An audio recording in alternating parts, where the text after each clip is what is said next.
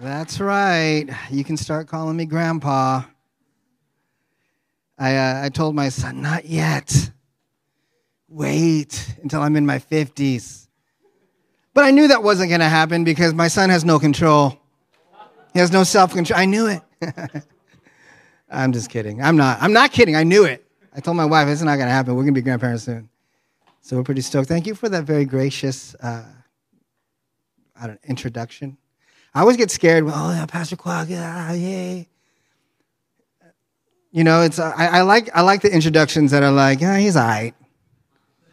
Because then I can be all right and you guys will be pleased. If, oh yeah, he's gonna it's gonna be awesome. And then I'm like, oh no.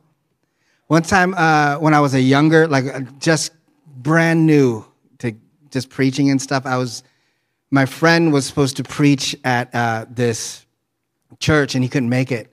So he asked me, hey, can you come and fill in for me? I said, sure. And then I remember sitting in, in the front seat, and there are these two young girls behind me, like, oh, we can't wait to hear.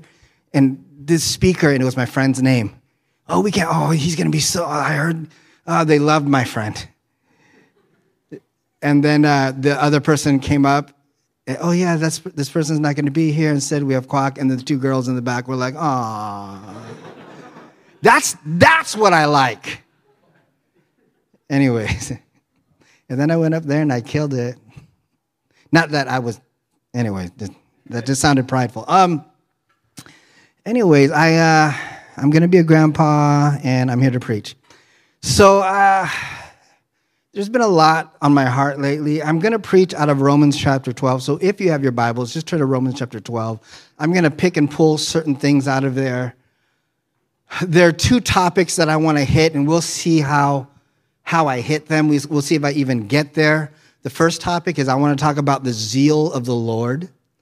We'll see if we get there. And the, the second topic, uh, I want to talk a little bit about empathy, the empathy of God, because I feel like the, the American church needs some empathy.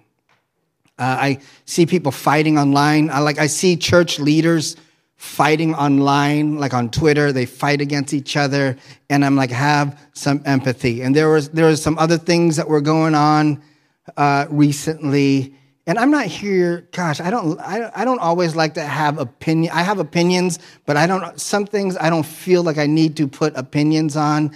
But then, and I don't always put my opinions online. But then sometimes I do, because because because dumb people push me to. Um, there was this thing that happened a couple weeks ago. Anyone watch the Olympics? I was especially stoked for the Olympics this year because skateboarding was in the Olympics. And so I was, I was oh, I can't wait to watch the skaters because I come from that world. Uh, but there was this, you guys know about that gymnast that stopped, like she just quit. Remember, remember her? I don't remember her name, but I just remember it happened. And I'm, I, I don't care. I don't care about gymnastics. Maybe you do. I don't want to be. I don't care about the Olympics, except for skateboard. I don't care. It's just the Olympics. That's my opinion. People can do what they want. That's my opinion. I wasn't going to say anything about anything. And then uh, someone I knew uh, was like, "Can you believe this girl? Da da da. This, this, and this. What a quitter." And I was like, well, you don't know this.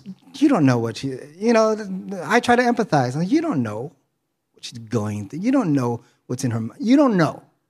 Oh, yeah, but this, this, I wouldn't quit. you wouldn't make it to the Olympics.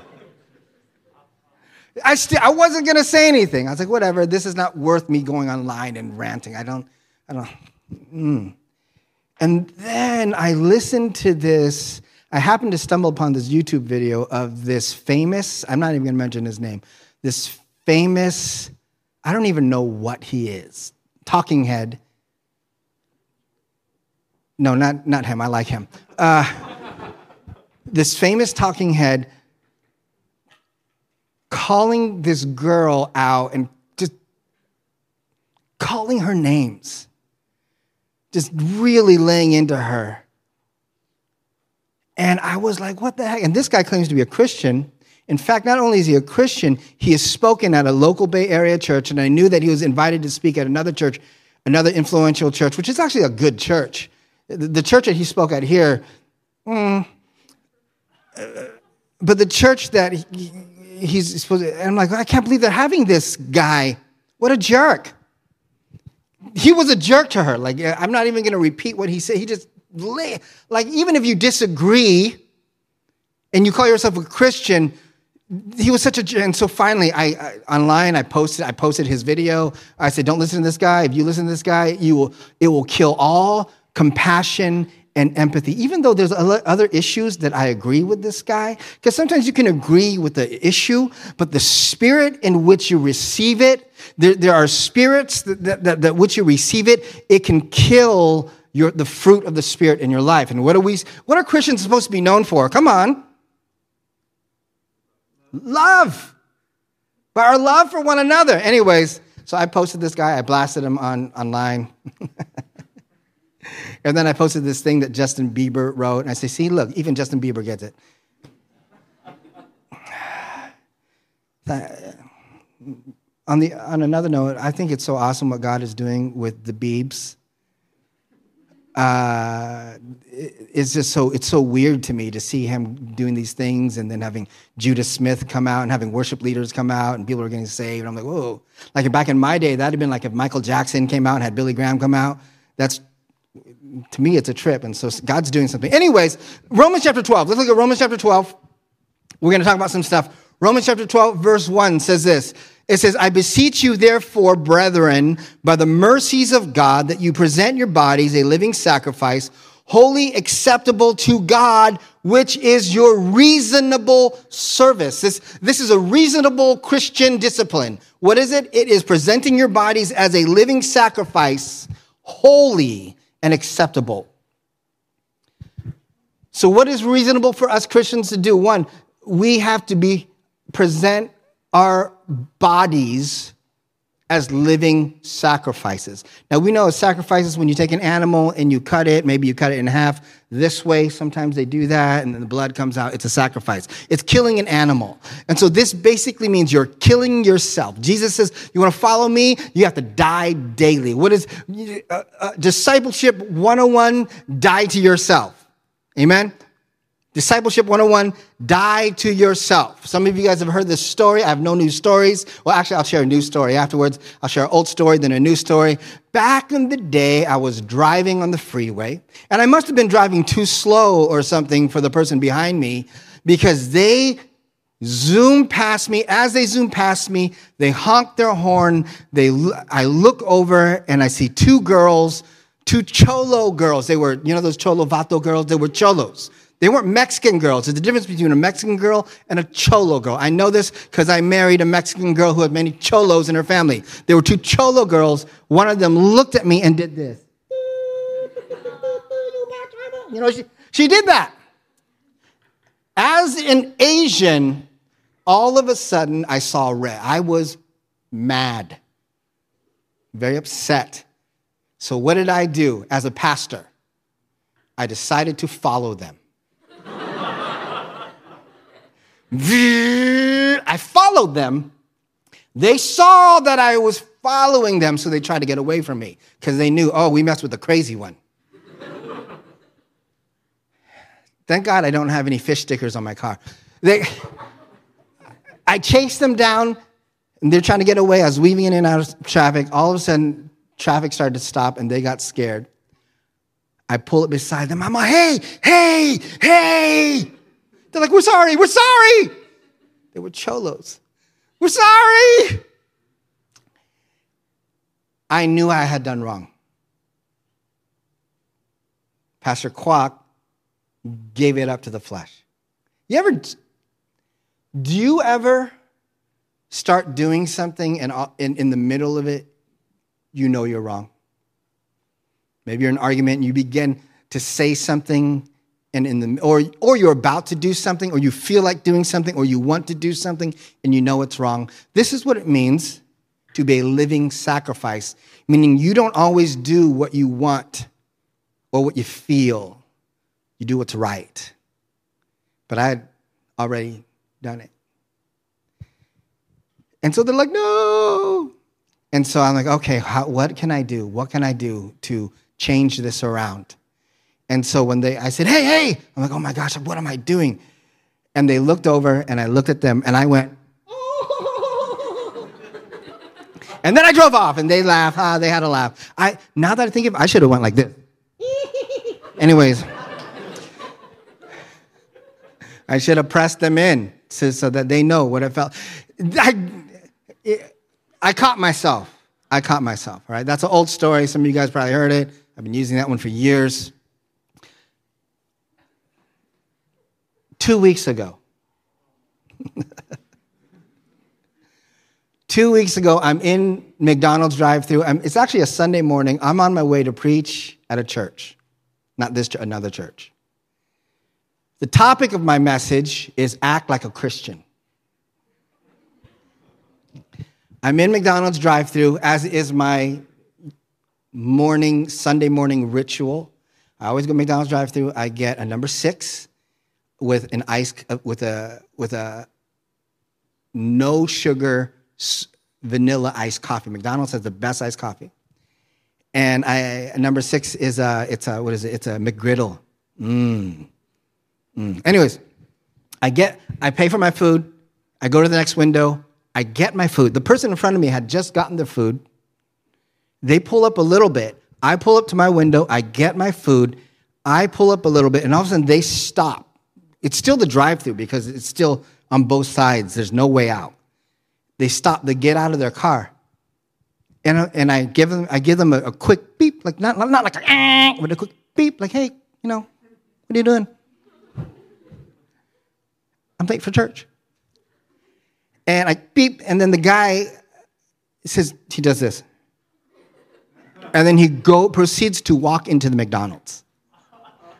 The whole drive through line is stopped for this guy. The whole line is stopped.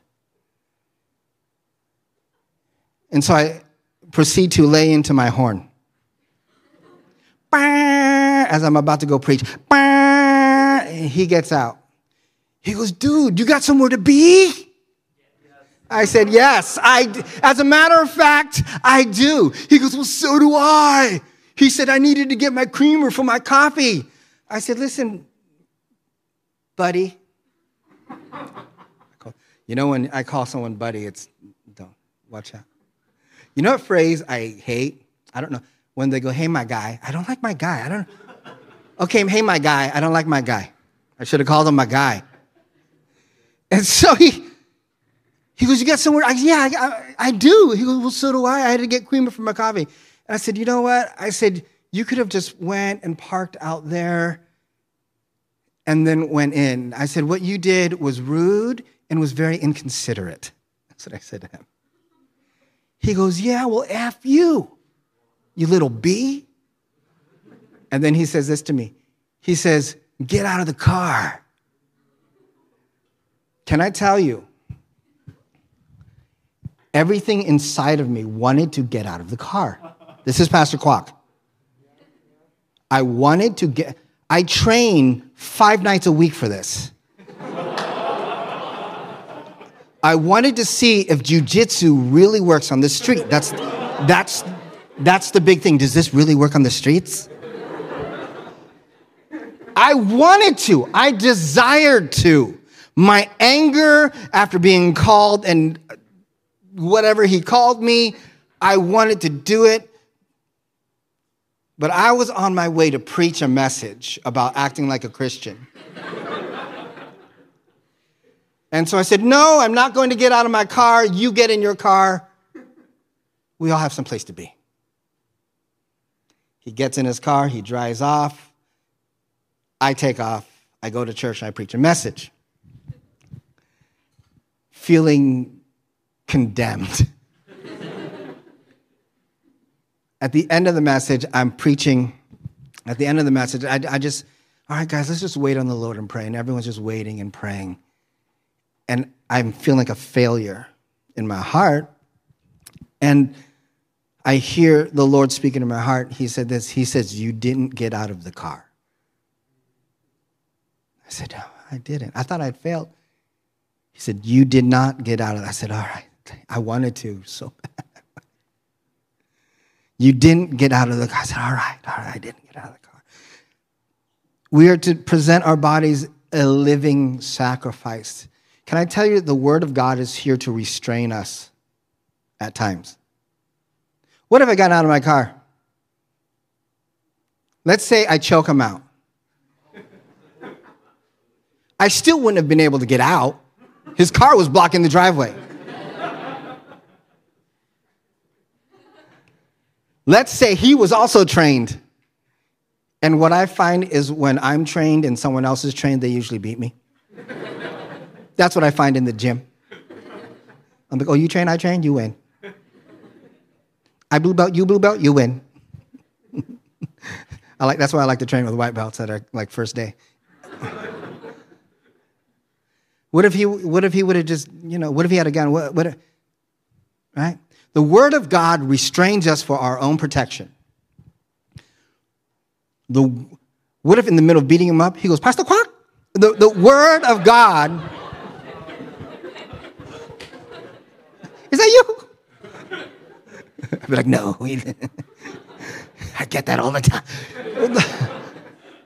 There, the if you're feeling restrained by God, then thank God. Because the word of God is here to restrain us.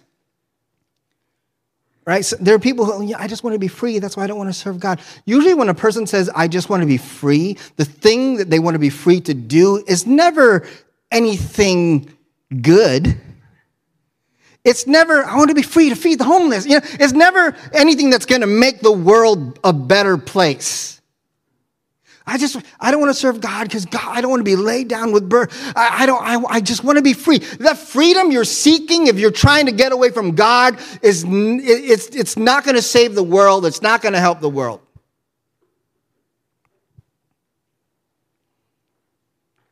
So the word of God is here. It constrains us sometimes to do what we want to do. And there are times in your Christian walk where you're literally going to have to walk away from something, though your innards rage, though your emotions rage, you, though it hurts and it's painful, you will have to walk away from things that you want to run to.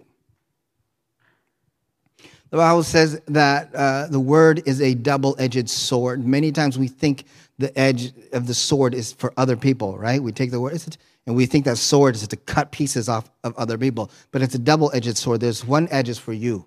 In fact, the main edge is for you. You're like those Japanese guys. You know those Japanese dudes that like, you know those guys? And then their friends are there and they chop off their heads.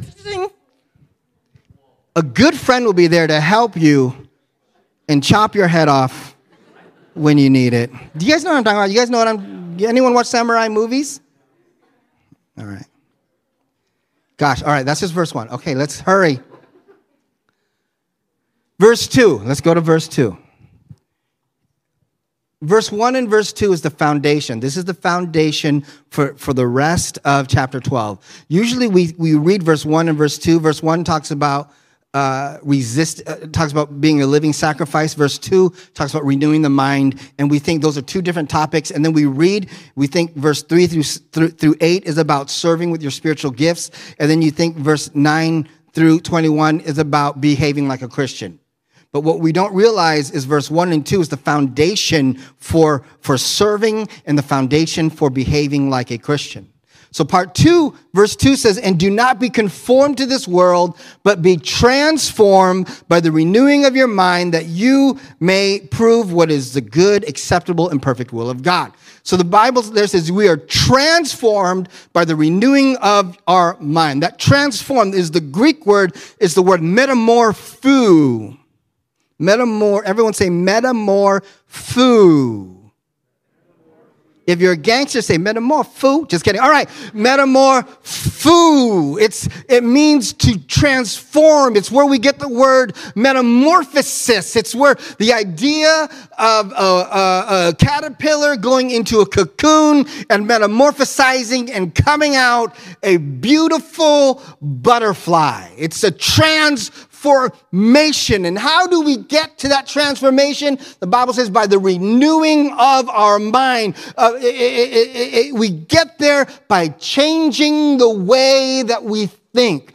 Jesus wants to take us from a low level of thinking into a high level of thinking. He wants to take you to new dimensions of thought and brain activity. This is what Jesus wants to do. He wants to take you to a higher consciousness. I'm not talking about like weird new age, weird, weak, freaky stuff. When we begin to think, when, we, we, we let the Holy Spirit begin to renew our mind by the Word of God, we begin to come into a higher place of consciousness. We, we begin to live in a higher plane of reality, which is more real, more closer to truth than where we once were. Where once we thought, well, this is the way of living, this is how it's done. But God begins to unfold truth, and, be, and, and we begin to make sac- become uh, sacrifice before Him. He begins to change the way that we think, and He takes us to a higher level of thinking. And you're like, oh my gosh, it's like this. And the endorphins begin to on the back of your brain, and you get that natural high. It's called getting your mind blown. This is what God wants to do with us.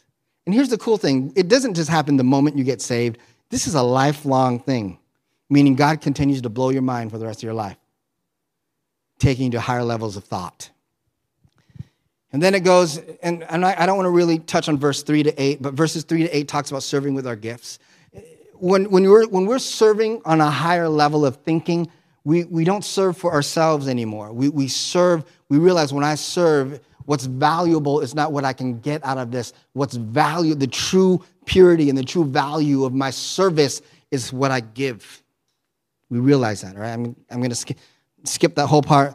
I, the, I, I get all that because I want to get to verse 9. And in the New King James Version of the Bible, there are sometimes before uh, s- certain paragraphs or certain thoughts of Scripture, the New King James has, they've added like subtitles. And the subtitle here is Behave Like a Christian. Don't get out of the car. Don't do it. Don't say that thing you've been wanting to say to your wife all this time. Don't say it. Kill it inside of you. Let it die. I was just preaching me for a second. So, verse 9, there's actually verse 9 to 21, oh, such rich scriptures to live by. But there's two, I'm going to read through, but there's two things that I want to really kind of stay on. The, okay? But let's start verse 9. Let love be without hypocrisy. Let your love be sincere and true. Abhor what is evil, cling to what is good. Verse 10 Be kindly affectionate to one another with brotherly love, in honor, giving preference to one another. Verse 11, we're going to stay here for a second. Not lagging in diligence, fervent in spirit, serving the Lord. Verse 11 speaks of godly zeal. Oh, my translation didn't even have zeal in there. Never lag in zeal and in earnest endeavor be aglow and burning with the Spirit. What translation is this? I like it. What is this? The Passion Translation? Never lag in zeal and in earnest endeavor be aglow and burning with the burning with the Spirit, serving the Lord. It speaks of zeal. Okay, the Oxford Dictionary for zeal. I like. I just say Oxford Dictionary because it makes me sound like, Oxford. Ooh, Anyways, the Oxford Dictionary for zeal means it means great energy or enthusiasm in pursuit of a cause or an objective, right? That's so highbrow, the Oxford. A more lower brow, which is vocabulary.com, says this. It says, zeal is dedication or enthusiasm for something. If you have zeal, you're willing, energized, and motivated. And then it goes, this is a, this is a secular dictionary. It says, zeal is often used in a religious sense, meaning devotion to God or another religious cause, like being a missionary. So basically, zeal for God is a passionate devotion to God. When God begins, when, when we begin to present our bodies as a living sacrifice, we begin to stick knives of God's word to unholy passions. We begin to kill old passions. And then the Bible says, then we renew our mind and we become transformed. God begins to fill us with new passions. Where before, maybe our passion was to get out of the car and fight, the new zeal is for peace and empathy. Or maybe that guy just was just having a bad day. He was not realizing that he was blocking everyone. He didn't realize he can park. Maybe he had a low IQ. I don't know. Oh. God begins to change our passions. You got to be passionate about the Lord. I remember, gosh, many years. Somebody, who was, who was with me at West Valley Alliance Church? Who was here at West Valley Alliance back in the day? Anybody was here back then? No, one. I see one in the back. Who is that? Is that Josiah? Is that Josiah? Yeah. Josiah was in junior high at the time. We're at West Valley Alliance Church, and we had a retreat. All right. The guest speaker of the retreat was the same guy that got me this other, the other, the preaching thing where he didn't show up and I showed up instead, and everyone was bummed. It was him. The, he, he, he came as a guest speaker, who actually is Josiah's cousin, and he's Josiah's cousin. Anyways, we had this retreat, and there was this one kid who was demon possessed. Long story short, long story, long story short. Uh, by the end of the retreat, they cast the demons out of him. He got saved, radically saved. He he comes we all leave the retreat and next sunday everyone comes to church and this kid who got demons cast out of him and was radical shows up at church completely bald eyebrows gone right? After the service i'm like what happened? He goes i came home i went into my room i took off all my clothes until i was naked i'm like that's a good place to stop I took off my clothes until I was naked. And I worshiped the Lord walking around my house naked.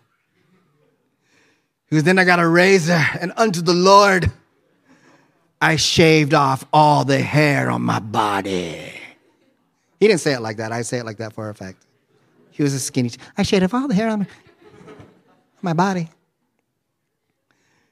How many of you guys know that's weird? I didn't tell him it. I, I, I didn't go, that's weird, dude. I didn't say, stop doing that kind of stuff. In fact, I encouraged it. Because here, he was on fire. He did it unto the Lord. My job is not to put, throw a wet blanket on his fire. My job at that time as the pastor was to steer and guide that fire in the right direction. So many people are on fire and they do weird things sometimes like as long as they're not sinful, uh, most of the time I'm not going to be like, hey, that's, hey, all right, let's steer you. He was on fire. He still he stayed on fire. I don't want to stop the fire. How many guys know you're going to be on? You get you get demons cast out of you. You're going to be on fire. He had the zeal. He had the zeal of the Lord. Can I tell you, better overboard than underboard? He was overboard. Better overboard than because it's easier to steal steal to steer the zeal than to stoke the zeal. Luke 10 27 says you shall love the lord god with all your heart all your soul and all your strength and with all your mind. It's with your whole being. It's when god is everything again I say again because sometimes God is everything, and then we let things come into our lives to steal our zeal. And we, we must come back and be on fire. Again, that is called revival. In Isaiah 37, 31, 32, talks about the children of Israel in the Old Testament. Many times they were drawn astray. They were they, they, from, from serving God, the God who saved them from Egypt. They, were, they, they, they began to get uh, let their fire uh, dole out and their fire put out. And many times this happens, but there's always a remnant. There's always a, a, a people left left over. In Isaiah 37, 31 through 32, it says, And the remnant who have escaped the house of Judah. Wait a second. You know what Judah means? Do you know what Judah means? The name Judah. My son is named Judah. Judah means praise. The remnants who escaped the house of Judah. That doesn't make sense. Why would the remnant escape the house of praise? Because sometimes the house of praise becomes a place where they put out the fires of God. Whoa. Sometimes, I'm not saying all the time, I'm not saying this church.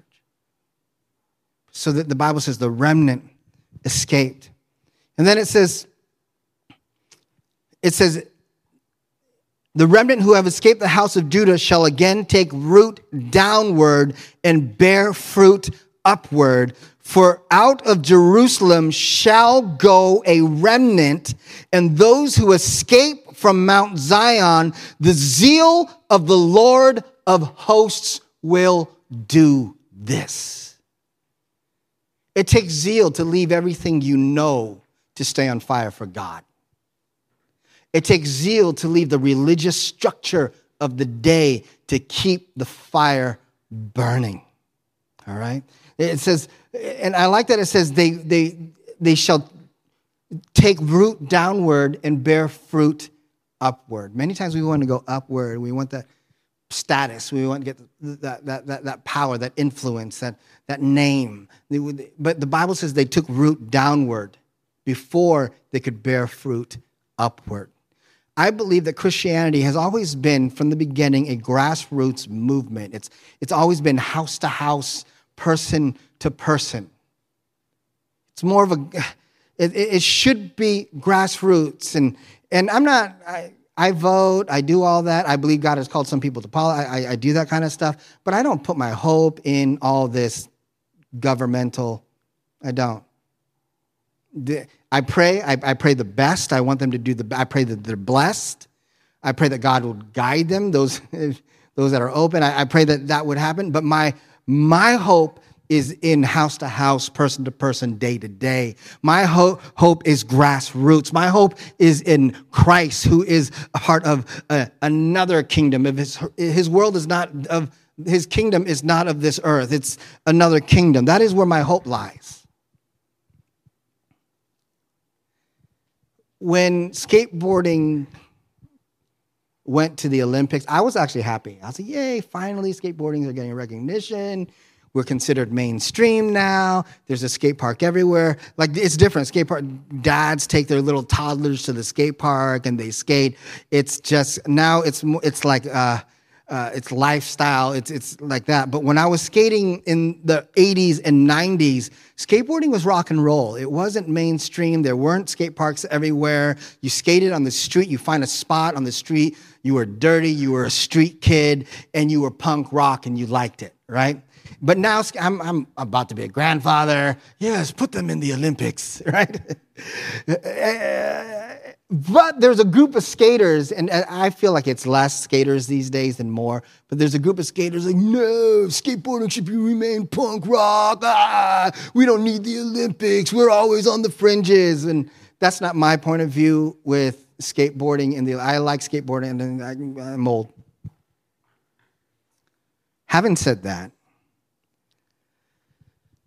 I've been having these meditations lately, and by meditations I don't mean like hum I mean, deep thoughts about the state of the church and Christianity. And I keep on hearing the thought that, that the church needs to be more rock and roll. And at first I'm like, what the? And for months, and I'm still contemplating, what does this mean? And then sometimes how the Lord speaks to me is I'll get a song in my head. I'll just start hearing this. In Isaiah, I think it's the book of Isaiah, it actually says the Lord, the, God, the Lord uh, sings over, over me.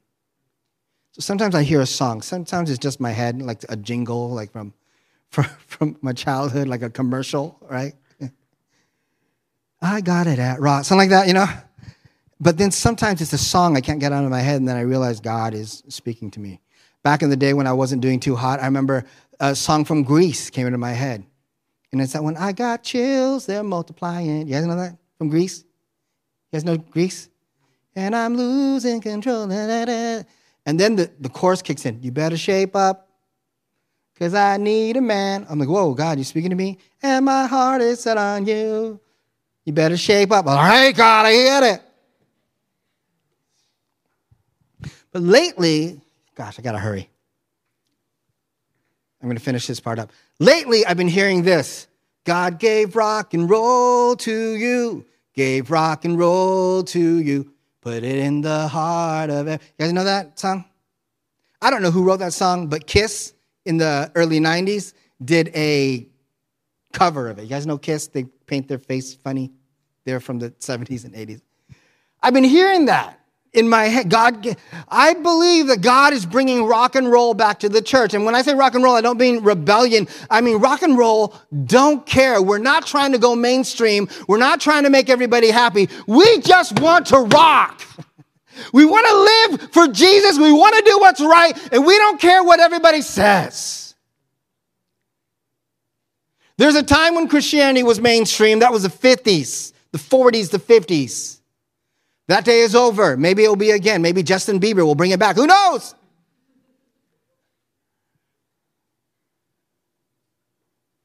But God needs a church that just doesn't care about what people think. They're going to have the zeal of the Lord. They're going to run with holiness and they're going to run for God. They're going to have a zeal for the house of God. The Bible says the zeal for the house of God has eaten me up. Another translation, that sounds weird. Another translation, a zeal for the house of the Lord has consumed me where we're hungry for God, we're hungry for fellowship, we're hungry to preach the unadulterated gospel. We're not going to change it to make it mainstream. I'm not going to let them put the church in the Olympics. Amen. All right. They can have their men weightlifters. All right, let's go on. Gosh. All right, I only have. How do we keep our zeal we keep it by talking to Jesus. so simple. Well, that's one way. There's, there's many ways. I'm just going to do a couple points and then move on. Do you guys remember the gosh, the two men, the two disciples on the road to Emmaus after Jesus had died? Remember that? The two disciples on the road to Emmaus. A third dude comes in and, and he's like, "Why are you guys so sad?" And they're like, "You know, didn't you hear Jesus died?" And then the third dude was like, hey, you know what? He had to, he began to show them from the scriptures. He had to die. Here's why he had to die. And then the, the two guys were like, hey, come eat with us. he said, okay. And then the third dude broke the bread. And when they broke the bread, uh, the other two guys, oh, you're Jesus. And then the third dude disappeared. Remember that story? There's this line right after that happened. In Luke chapter 24, verse 32, it says this And they said to one another, Did not our hearts burn within us while he talked with us on the road and while he opened the scriptures to us? Did not our hearts burn within us while he talked to us? There's something about having fellowship with God that causes our hearts to burn while he talked with us. When we talk to God and when he talks with us, it keeps the fire burning. Talk, just talking, just talking, just walking and talking. Gosh, can I say, just from that song, God gave rock, just meditate, that's he, just meditating, it keeps my heart like, oh, God's gonna do something new. You know, you wanna know what else keeps you burning? Just knowing that God's gonna do something new. And how do you know God's gonna do something new? By keeping fellowship with Him that expectation, God, when God does something new. You know, the Bible always says stuff like, uh, Behold, I do a new thing. That's like the first, always the first sermon by a pastor after the New Year's Eve. Their scripture is always, Behold, I do a new thing. And it's and it's not it's always good. Why? Because God is always doing something new. In fact, you are being renewed daily. The Bible says, "My in my outward man is perishing, my inward man is being renewed daily." God is always doing something. There's something about new things that gets you excited, isn't there? Right? When the new oh the new iPhone, oh it's coming out. I can't wait. Your old one is fine. Yeah, but the new one. The new Marvel movie. Oh, Chinese guy's gonna be in it. I can't wait. Awkwafina's gonna be in it. The new one. The next episode, the next episode, right? There's something about the new that gets excited. Can I tell you? God is doing something new. There's going to be a new movement. There's going to be new souls getting saved, new disciples needing to get discipled. New, he's, he's, he's got new missions for you, new, new revelations, new things for you. God is doing a new thing. And it's way more exciting than the next Marvel movie and next iPhone. way more. Why? Because the new thing God, and there's nothing wrong. I, I watch all this. The, the new thing God is doing is it's going to last, it's going to have eternal ramification. It's going to go into eternity. God's doing something new. Let's move on. I, I, the last thing, the last way to keep your passion burning, sometimes you need to repent because sometimes there are things in your life that are killing your passion and you need to cut those things off of your life. It's called repentance. The fruit of repentance is passion.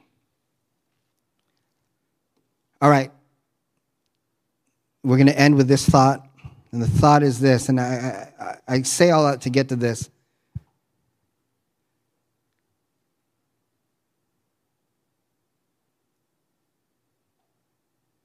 I'm trying to find the scripture.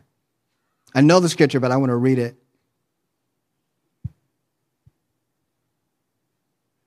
I can't find it, but it's in here. It's in Romans chapter 12. It says, Rejoice with those who rejoice and weep with those who weep. Very simple. Rejoice with those who rejoice and weep with those who weep. What is that? That is empathy. That is empathy. I've, I've been thinking a lot about empathy ever since that jerk said those things about that Olympic girl. I've been thinking a lot about, I'm like, we need to be empathetic. I'm like, I need to preach on empathy. And when I did that, one of my favorite Christian communicators began to speak on empathy. I'm like, oh, what is coincidence? And this is what he said. He said, empathy is the highest form of intelligence. This is what he said. Erwin McManus. I don't know if you guys heard Erwin. He's one of my faves. He said empathy is the highest form of intelligence. He says there's, there's all sorts of intelligence. There's book smarts, there's street smarts, there's intelligence in this, there's, and it's all good. He said, but the highest form of intelligence is the ability to empathize with other people. It's the highest form. We need to have empathy towards people, especially people we disagree with, especially towards people that we think are in sin or maybe we know are in sin. I'm not saying the sin is okay. I'm saying we need to empathize with people. Christians who don't empathize with people who we consider sinners forget where we came from. Do you guys watch this? In uh, real quick, in Proverbs chapter 6, verse 30, it says, People do not despise a thief if he steals to satisfy his appetite when he is hungry. How many of you guys know stealing is wrong? Stealing is wrong. I've had my car broken in several times. I remember one time I was preaching in Oakland. Uh, I, I went into the service. I came out. My window was smashed. They took all, this was in the days of CDs. They took all, I had a whole big old thing of all CDs. They just stole them all. I, said, I hope they like Christian music. they need it more than me. I, I was upset. Ah, it took so long to get that. I was upset. We, but the Bible says that, that people do not despise a thief who steals to satisfy his appetite when he in the book of proverbs there's, there's empathy there but then the next verse says but if he gets caught he'll in order to pay, pay back he should sell everything in his house so it, it does not it does not say that the sin is okay. It does not let the sin off the hook, but there's empathy. Sin is still sin, but there's empathy. I say that to get to this. You, you guys, my favorite story in the Bible, I preach it so much, is the story of the woman who was caught in adultery by the Pharisees. You guys remember this story? The Pharisees grab the woman. You probably, I probably preached it to you guys like 20 times. He grabs this woman, throws her before Jesus, and they're like, hey, Jesus, this woman was caught in the very act of adultery. Says the law says that we should stone her. What do you say? And they're all, they think they're so cool, these Pharisees. They think they're all high and mighty. And the Bible says that Jesus was, just, he stooped down and he just began to draw in the sand. We don't know what he's drawing, but he's he's like, oh my gosh, these guys. Ah, I just don't need to. Maybe he maybe he was just like, I just need to draw for some peace. Maybe that was his his his happy place was art. He was designing his next tattoo for Jason. I'm just kidding. And then they said, Hey, Jesus, what, do you, what should we do? And he stands up and he says, Let him who has no sin cast the first stone. And the Bible says they all left, beginning with the oldest to the youngest. Let him who has no sin, who has no sin, cast the first stone. They all left from the, and then he stoops down again. Yeah. I don't know what he, how you like me now. I don't know. He stoops down, he starts writing. And then the, he looks up, the woman's still there. She's like, ah. And he says to her, Where are your accusers? Do they not condemn you? And she says, No. And then he says, Neither do I. Go and sin no more. He didn't make it so that her adultery was okay. His zeal for the house of the Lord was so much that he would not say it's okay to sin. He said, Go and sin no more. But he did say, I do not condemn you. His empathy for this woman said, I do not condemn you. Now, when we read that story, we look at good guys and bad guys. And that's how I've always read it. Stinking Pharisees. Ugh, these guys. I'll get out the car for them, right? And then we look at Jesus, yay, the hero. We look at the woman, yay. We look at the Pharisees. But, the, but as I begin to meditate on empathy, I begin to look at the scripture differently. The Bible says, when he said to them, Go, oh no, he said to them, He who has no sin cast the first stone. The Bible says they were convicted in their hearts and left oldest to youngest. Why oldest to youngest? Because the longer you live, the more sin you have.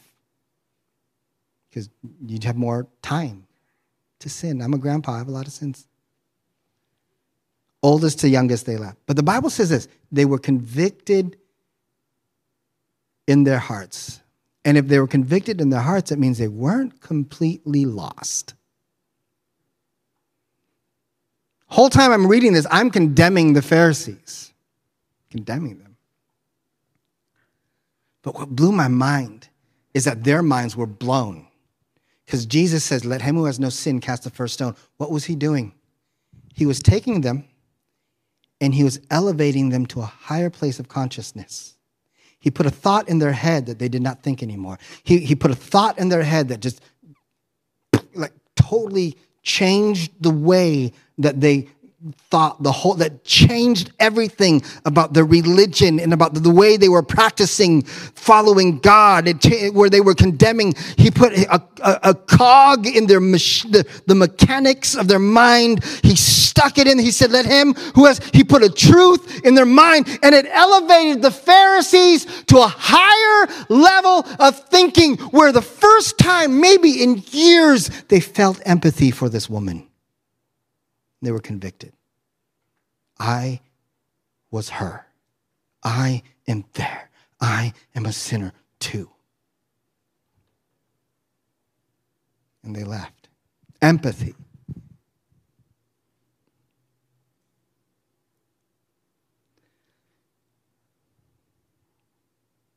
There was this, uh, gosh, some of you guys know this story because I've told it a million times. I'm just telling it because it just fits here.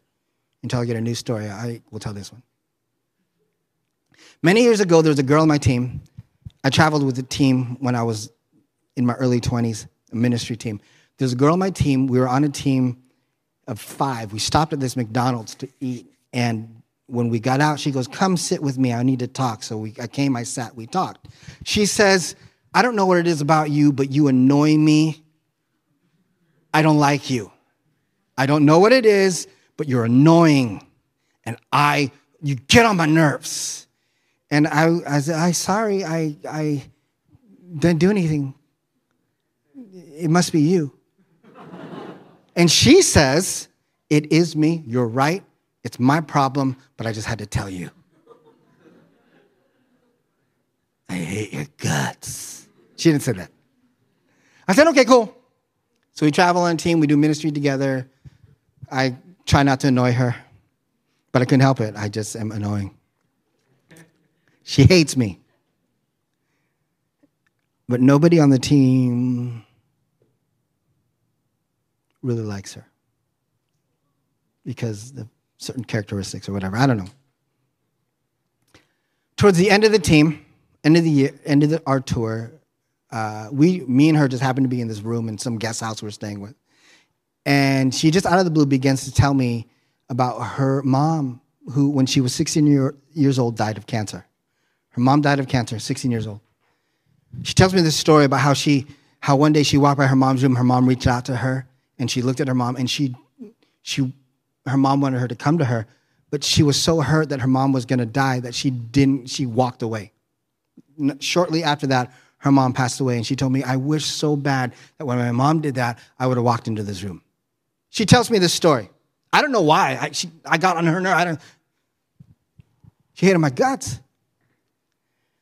But as she's telling me the story, something in my eye, something happened. These tears. Anyone ever try to suck in your tears? Like you're like, you're like, what? That's what I was doing. I was like, no, don't do it, don't do it, don't do it, don't do it. But it's impossible. If anyone knows how to suck in the tears, talk to me after service. I would like to learn that skill. They, they just started, I just started crying. I couldn't help it. I just felt for her. I was felt for her and I cried.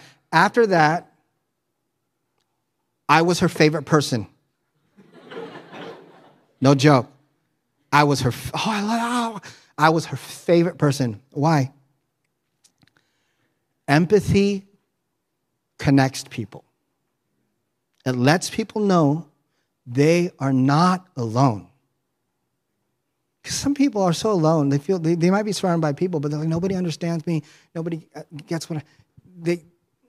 Some people are so alone. Empathy brings connection. We were connected. We were, and then all of a sudden she was super nice. She was super nice. And we became really good friends. Several tours later, we're on the same tour and we were, and by this point, everybody loves her. We were, we were driving in the middle of nowhere. In fact, we were headed to Albuquerque, New Mexico, in the middle of the desert. I get a phone call from the home base, and they're like, hey, pull over and have this girl call home base. I said, why? Her father just died. And so I pull over and I say, hey, call home base. She said, why? I said, I don't know, just call. I lied. I lied, I'm a liar. She went and called. While she was calling, I, everyone was asleep. I, I was driving. I woke everyone up. I said, listen, she is finding now out now that her dad is dead. When she gets back, we're going to drop her off at the airport to go back home. So they all know. She gets in the car. She doesn't say, she says nothing. I pull out of the parking lot. I start driving. Once again, the tears. This time, I'm not holding them back. I start crying, just weeping, just tears. I look to my right, and she's just sitting there crying, crying. No one says a word. I look in the rearview mirror. The whole team is sitting there crying. No one says anything. We're only crying together. Rejoice with those who rejoice, rejoice and weep with those who weep. We all cry for her. We drop her off at the airport. I think I'll never see her again. She says, No, that's not true. She says, I'm coming back to this team. As soon as the funeral is over, I'm coming back to you guys. She says, Because you guys are my family. We were like Vin Diesel. I don't have friends, I have family. Ugh, this is Brazil. No, this week. But she goes, You guys are my family. I, she wanted to come back to it. Before, when empathy, it connects people. Gosh, an empathetic church. You don't have to agree with people's lifestyles, but you do have to hear people's stories. Let me say that again. You don't have to agree with people's lifestyles, but listen to their stories because maybe you'll understand why the thief stole. You will not, the sin is still not okay, but maybe you'll have some kind of understanding why a person is depressed all the time. And you're, you're like, just, just pull up yourself up by the bootstraps and, right? Just press through it. You, don't tell someone to press through it if you're not going to be there to press with them. Don't tell someone to pull up their bootstraps if you're not grabbing the other bootstrap. Amen. Last scripture, and we're done. Hebrews chapter 4, verse 15 through 16. This high priest of ours, the Bible says, understands our weaknesses for he faced all the same testings we do, yet he did not sin. And then it says, So let us boldly come to the throne of grace. There we will receive his mercy and we'll find grace to help us when we need it the most. It says, Let us come boldly to God's throne, that we can approach God boldly. Why? Because he can understand our weaknesses. The, uh, the, that was the NLT. The ESV says this. I like what the ESV says. For we do not have a high priest who is unable to sympathize with our weaknesses. This is talking about Jesus. It's saying Jesus understands you. He sympathizes with your weaknesses. He sympathizes with your temptations. Why? Because he faced them too. He didn't fall into the sin, but he faced the same temptations. He felt what you felt. He wanted to get out of the car. Thank you, Jesus. That way, I can come boldly to him. I don't have to be ashamed when I come to my Christ. I don't have to be ashamed when I sin. He's calling me to receive mercy and grace. It's mercy and grace. They seem like generic terms for the long term Christian. Mercy and grace. I receive mercy and grace. Mercy and grace. Hey! Right here, says when you come to the throne of grace to receive mercy and grace. The mercy is for forgiveness. That mercy means i'm going to give you what you don't deserve something good. That's the mercy. The mercy means you've sinned i will have i'm, I'm going to overlook your sin i forgive your sin. That's mercy. We need that. Second is grace. What is grace? Grace is the strength to overcome our sin. You don't have strength to overcome your own sin, but I'm giving you grace and mercy because I can empathize with you I'm going to give it to you. Your sins will be forgiven. And not only that, you will overcome your sin. Go and sin no more. All because Jesus empathizes with us.